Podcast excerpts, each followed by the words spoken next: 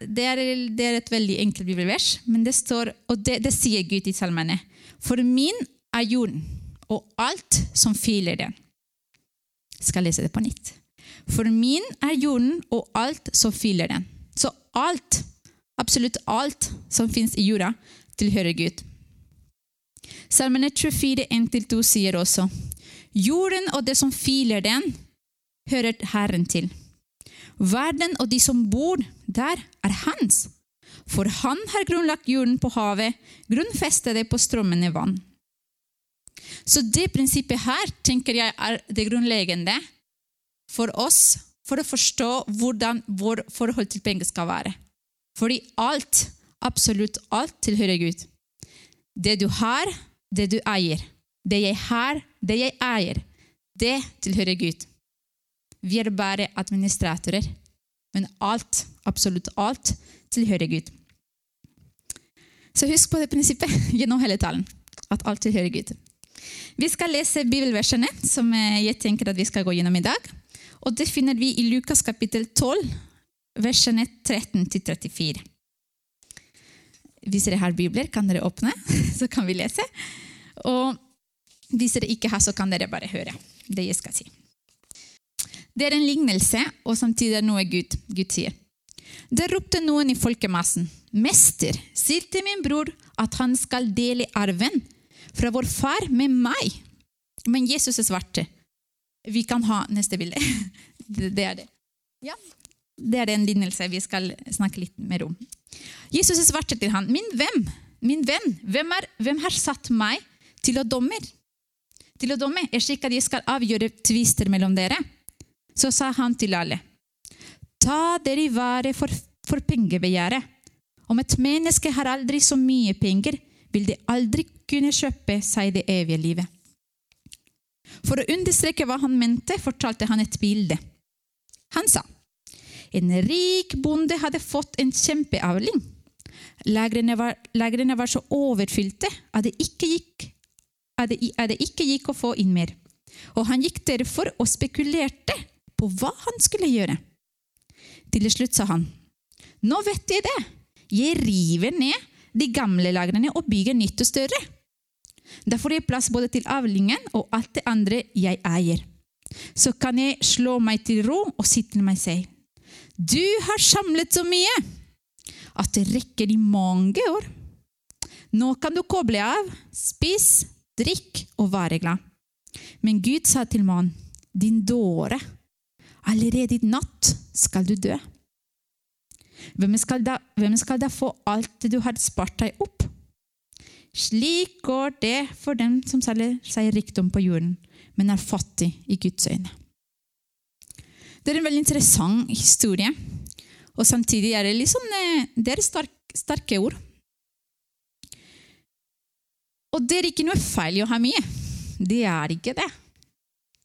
Men poenget, var, men poenget er hva det vi gjør med det. Det er åpenbart at vi i Norge har mye. Vi likner veldig mye på en mann. Vi har mye. Vi har mye. Vi har til overs. Det har vi. Når et hus blir for lite for oss, hva gjør vi da? Vi kjøper et nytt. Når vi er lei av å reise til Syden for å feriere. Vi bygger et en ny hytte. Og det er ikke noe feil. La meg si det igjen. Det er ikke feil å ha mye. Det er ikke det. Dere i Norge er så velsigna fordi dere har mye. Jeg har mye. Men hva er det vi gjør med det? River vi ned det vi har, og bygger noe større?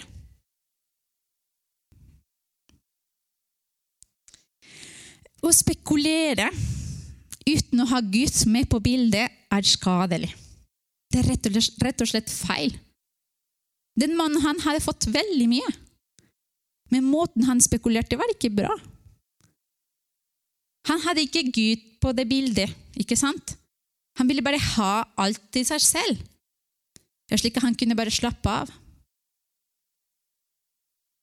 Historien sier ikke noe om at han skulle dele det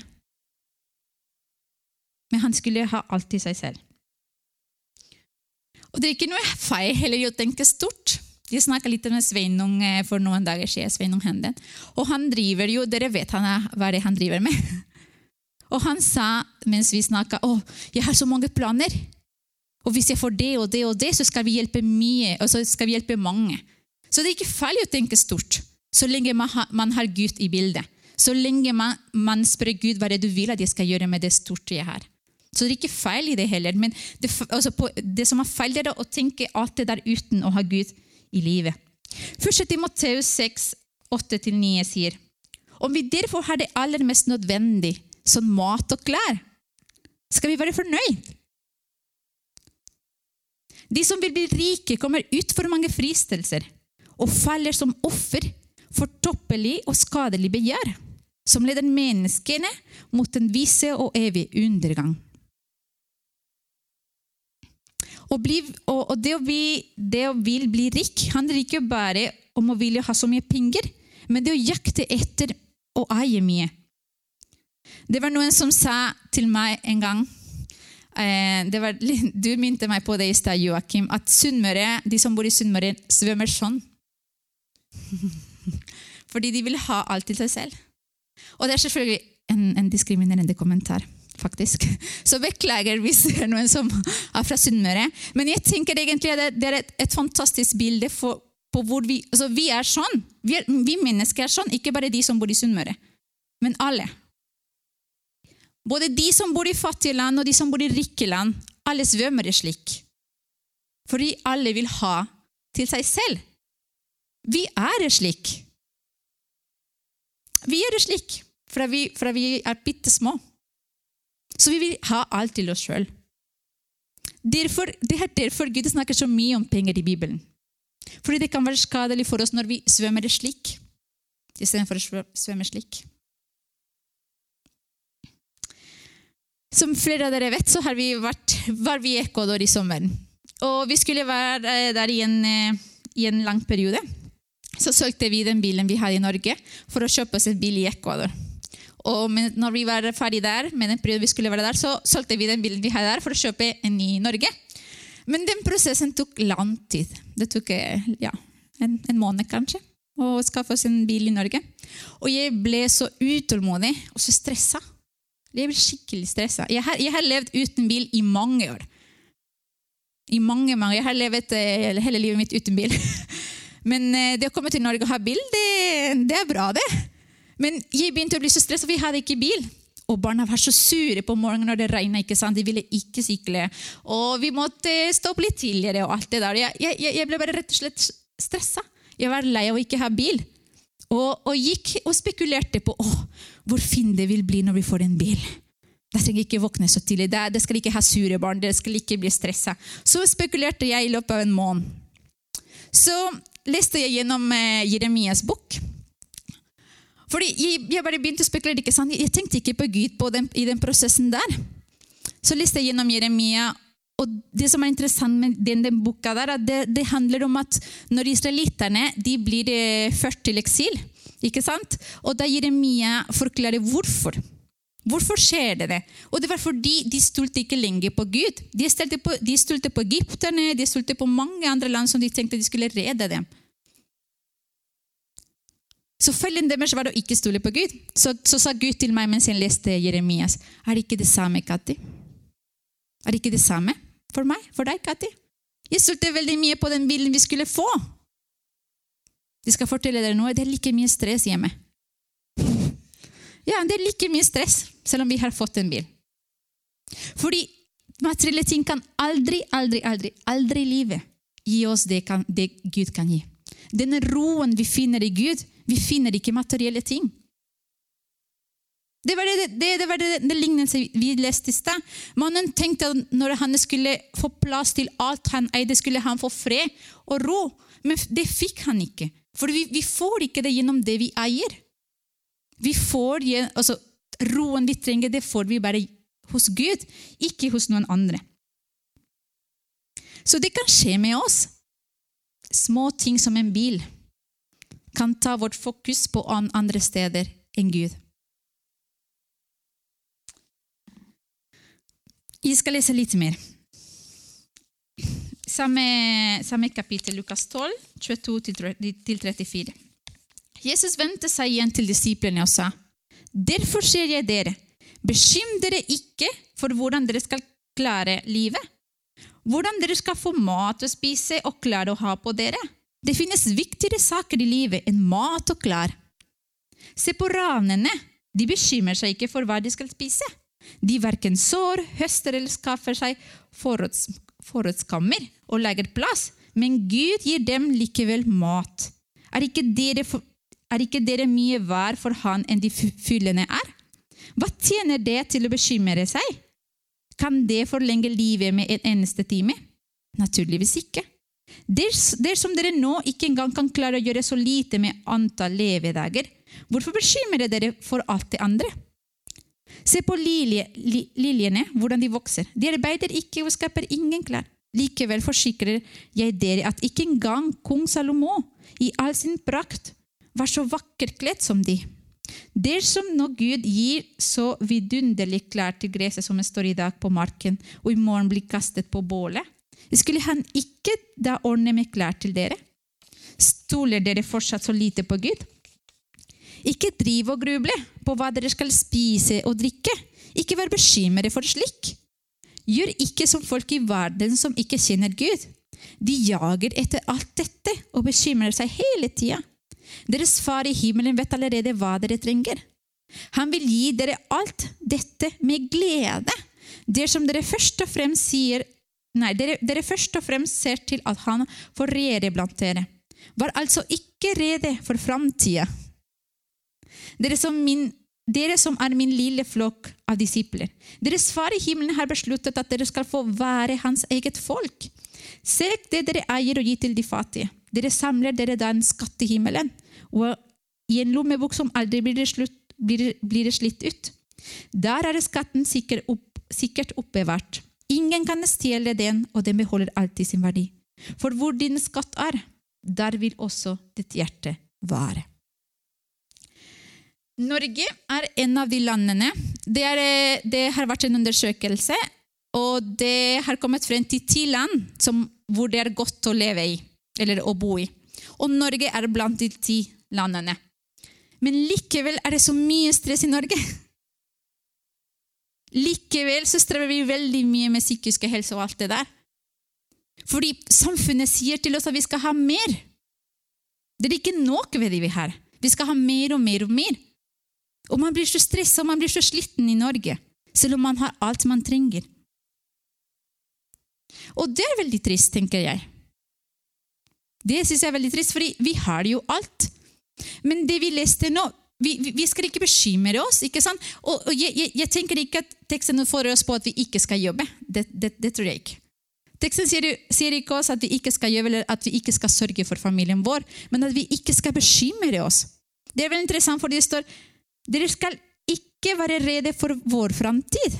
Dere skal ikke være redde for framtiden. Men likevel så stresser vi oss ikke sant, på å ha penger til pensjon, og, og, når vi er pensjonister, skal vi ha det godt fordi vi har jobbet så hardt. Ikke sant? Og Det er ikke noe feil i det, men vi blir bekymra og stoler litt mer på det vi kan få til, istedenfor å tenke at Gud skal, han skal sørge for det vi trenger. Jeg husker veldig godt at når jeg vokste opp, så det å feire jul for oss var å invitere en familie som hadde mindre enn oss. Det var vår jul. Vi hadde ikke, vi hadde ikke gaver, vi hadde ikke noe stort, men det var en vittere en som hadde mindre enn oss. Og Jeg husker veldig godt at det var et år hvor vi hadde veldig lite. Vi hadde ikke engang eh, råd til å kjøpe julematen. Men jeg husker at mamma sto ved vinduet. Hun ba. Hun ba fordi vi skulle jo ha en familie på besøk men vi hadde ikke noe å servere. Mens hun ba, ja, hun ba så vi, vi, vi, vi sto bare der og venta på at hun skulle bli ferdig med å be. ikke sant? Og da hun var ferdig med å be, sa hun til oss at hun hadde fått et bilde. Hun hadde fått et bilde av en, av en konvolutt. Det var den, det, det, bildet hun hadde fått. Så glemte vi det, og det gikk timene. ja. Men plutselig banka det noen på døra, så hun åpna, og det var en som kom med en konvolutt til henne og sa god jul. Så gikk den personen. Så mamma åpna konvolutt, og da var det penger. Og det var nok til å kjøpe en hel kylling. Til oss og til de som skulle komme på besøk. Og jeg tror virkelig mamma var litt bekymra. Jeg tror virkelig det. Men likevel gjorde hun noe med den bekymringen der. Hun la det hos Gud, og Gud svarte på en utrolig måte. Gud forsørga. Gud sørga for det vi trengte. Gud gjør det virkelig. Vi kan teste han som han gjør det.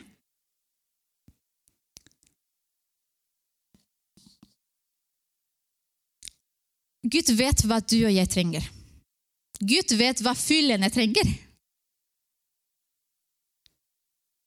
Gud gir mat til fyllene, så han kommer til å gi mat til oss òg.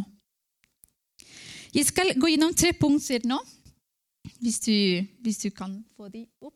Ja, Det var det i stad Oddvar sa. Hvor, hvor vår skatt er, skal også vårt hjerte være. Så Vi skal gå gjennom tre punkt for å bli ferdig med talen. For det første så skal vi ikke la penger være det som sikrer oss. Men vi skal sette Gud som den som sørger for alt vi trenger. Jeg gjennom hele livet har opplevd hvor, hvor trofast Gud kan være. Men likevel så klarer jeg å glemme det. Gang på gang på gang gjennom hele livet mitt så har sørga Gud for det jeg har trengt.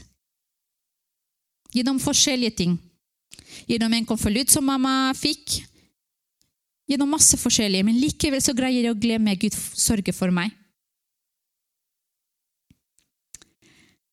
Timoteus 6,7 sier advar de som er rike i denne verden, slik at de ikke skryter og ikke setter sitt håp til noe så usikkert som rikdom. Oppfordre i stedet alle til å stole på Gud, Han som gir oss alt vi trenger for å kunne nyte godt av livet. Vi skal nyte det vi har. Vi har jo masse i Norge, vi skal nyte det. Men vi skal ikke sitte, sette vårt håp i det vi eier, eller i det vi tjener. Vi skal sette vårt håp i Gud. Hvem er du uten det du eier? Hvem er Katti uten den bilen jeg har nå? Hvem er Katti uten det, det huset vi har nå? Hvem er dere uten alt dere eier? Hvem er dere? Vi er ingenting uten Gud. Det er dessverre. Vår verdi telles ikke på det vi har eller det vi eier, men på det vi er i Gud. Så vi skal ikke la penger være det som sikrer vårt liv nå eller i framtida. Det skal være Gud. Punkt nummer to. Vi skal bruke det vi har og eier, til å tjene til det gode. Det var en eh, engelsk filosof som heter Frans Bacon, som sa en gang Penger er som gjødsel. Det er ubrukelig med mindre det sprer seg rundt. Penger er bra. Penger er ikke noe, noe dårlig i seg selv. Men det var veldig interessant det bildet han sa. Penger er som gjødsel. For at det skal ha verdi, så skal vi spre det. Det skal være på forskjellige plasser for at det skal gi frukt. Eh, jeg vokste opp i Ecuador, og det var mange misjonærer som kom. Så jeg har alltid hatt et bilde av norsk kultur. Den er veldig hva, hva sier dere? Gavmi, gavmiddel? Ja. Gav, ja. Det, det, var, det, det, har alltid vært mitt bilde på norsk eh, samfunnet. Fordi vi, vi hadde misjonærer som var veldig rause, og som ga veldig mye. Og jeg har fremdeles det bildet. Jeg har fremdeles det bildet det er det som eh, Oddvar siste menigheten vår gir mye. Og det må bare fortsette, vi, må, vi må bare fortsette å gjøre det. Men det jeg vil utfordre oss igjen på det her, det er at Gud gir det oss en 100 ikke sant? Ikke bare gjennom lønn, men i alt vi har. Og han vil ti tilbake til sitt åndelige hus. Malakia sier, skal et menneske rane fra Gud, siden dere rane fra meg. Men dere sier, hva har vi rovet fra deg? Tiende og de hellige gaver. Forbannelsen har rammet dere, og fra meg røver dere hele folket. Bar hele tiende inn i forrådshuset, så det finnes mat i mitt hus. Prøv meg på denne måten, sier Herren. Og sier Herren, herskarenes Gud, om jeg ikke vil åpne himmelens luker for dere og øse ut velsignelser, velsignelser over det i rikelig mål. Gi tjener til 12 000 i måneden. Det vil si at 1200 skal tilbake til mitt åndelige hus. Tenk hvor fantastisk det er å ikke tenke på hva jeg skal gjøre med 1200. Er det ikke deilig? Er det ikke det? Jeg, jeg, ikke, jeg, jeg behøver ikke bekymre meg for så mye penger, men litt mindre. 1200 er egentlig mye og kan hjelpe til mange. Så jeg kan bestemme sjøl på hva jeg vil gjøre med det. Jeg kan fordele det på forskjellige prosjekter og forskjellige mennesker jeg vil hjelpe til. Og det er egentlig en fantastisk tanke, men likevel sitter vi igjen og bestemmer sjøl hva vi skal gjøre med det Gud har gitt oss. Så jeg vil utføre dere og meg til å fortsette å jobbe med den tanken og gi tiende tilbake til ditt åndelige hus, til det huset du er en del av. Fordi 1800 kan være mye mer når vi gjør det sammen. For hvis hver enkelt av dere gir det den tiende dere har, så blir det mer, så vi kan velsigne flere andre. Og hvis du har folk du vil gjerne fortsette å støtte, så gjør det av resten. Gjør det det 90% du har igjen. Fordi Gud kommer til å sørge for det du trenger. Jeg vet ikke hvordan, men han kommer til å gjøre det. Så jeg vil gjerne oppfordre dere til å teste Gud på det. Det står jo her. Han sa det sjøl. Test meg på den måten, så jeg skal sørge dere for alt dere trenger. Så vær så snill, hvis dere tar utfordringen, og Gud svarer det, kom og fortell det til meg. For jeg vil gjerne høre hvordan Gud virker og i dere. Gud gjør sånne ting.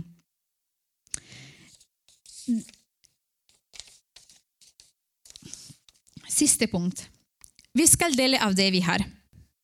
Så nå har vi blitt kvitt de 10, de 10 gjennom tiende. Nå, nå, nå, skal vi bare administrere det 90 igjen.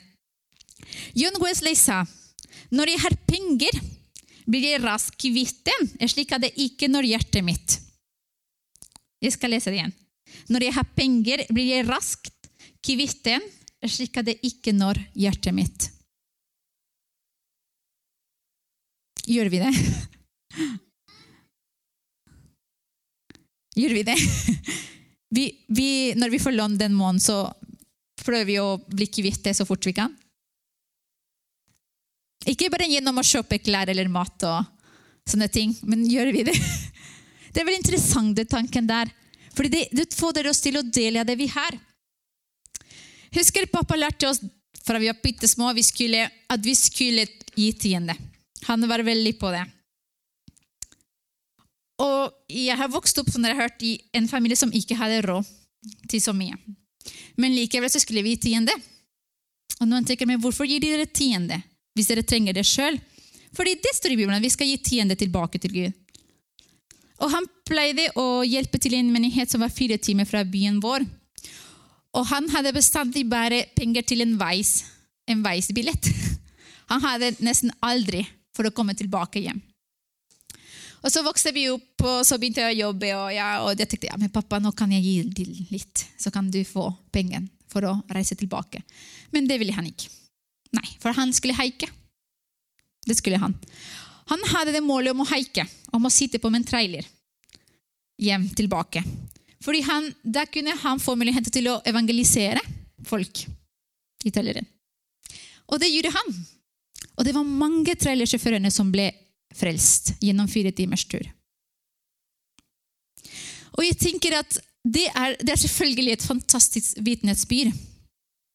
For for han er det veldig lett å gjøre sånne ting. Men det føder meg til å gjøre det samme. At vi i Norge vi hadde kjøpt fram og tilbake. ikke sant? Vi hadde ikke ventet på å kjøpe både billetter dit og tilbake. ikke sant? Vi hadde gjort det fordi vi, vi tenker at vi skal ha kontroll over ting. Ikke sant? Vi skal ha kontroll over ting. Vi skal komme tilbake hjem for å rekke å gjøre det og det og det. Men av og til så når vi vil, vil vi sikre oss, så vil vi gi litt plass til Gud. Gud, Gud virker i de fire kanter vi har. Men Gud kan virke mye mer når vi gir ham litt mer plass. plass til å vise oss at han, han kan sørge for det vi trenger. Han kan gjøre det. Gud er alltid trofast. Gud er det. Så det å dele handler ikke bare om de penger vi har, men om alt vi eier. Nå I den tida hvor vi ikke har hatt bilen, så fikk vi låne bilen av Undheim-familien. Vi har fått låne bilen av Venås-familien.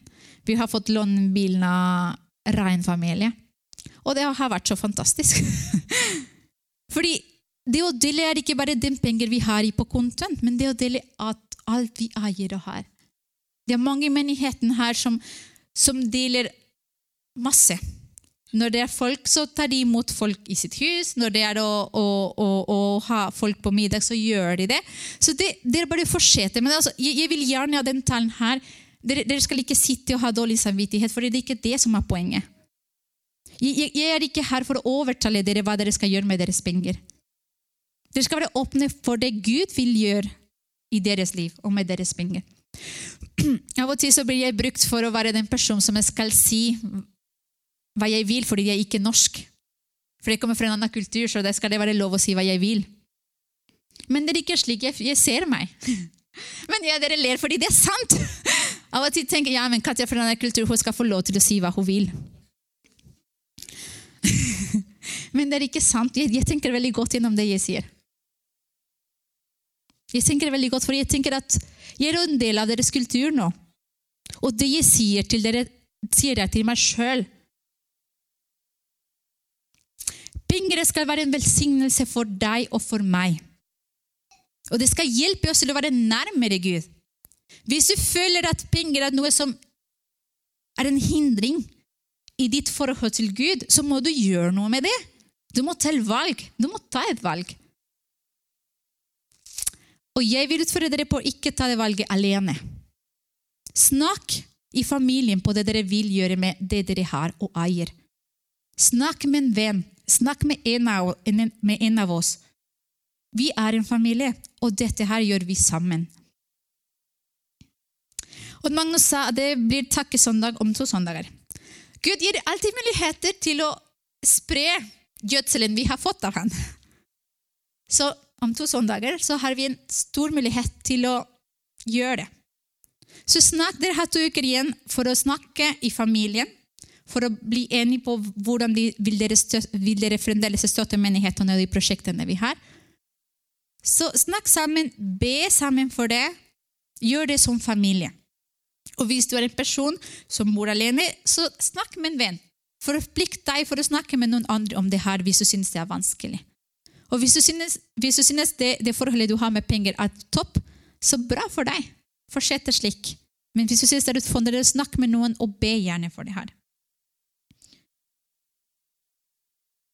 Så ja, det var det jeg skulle si. Gud eier alt, fordi han er herren over jorden, og alt tilhører han. Både deg og meg. Det du eier, det jeg eier, tilhører Gud. Vi skal gi tilbake det han vil, og vi skal dele av det vi har.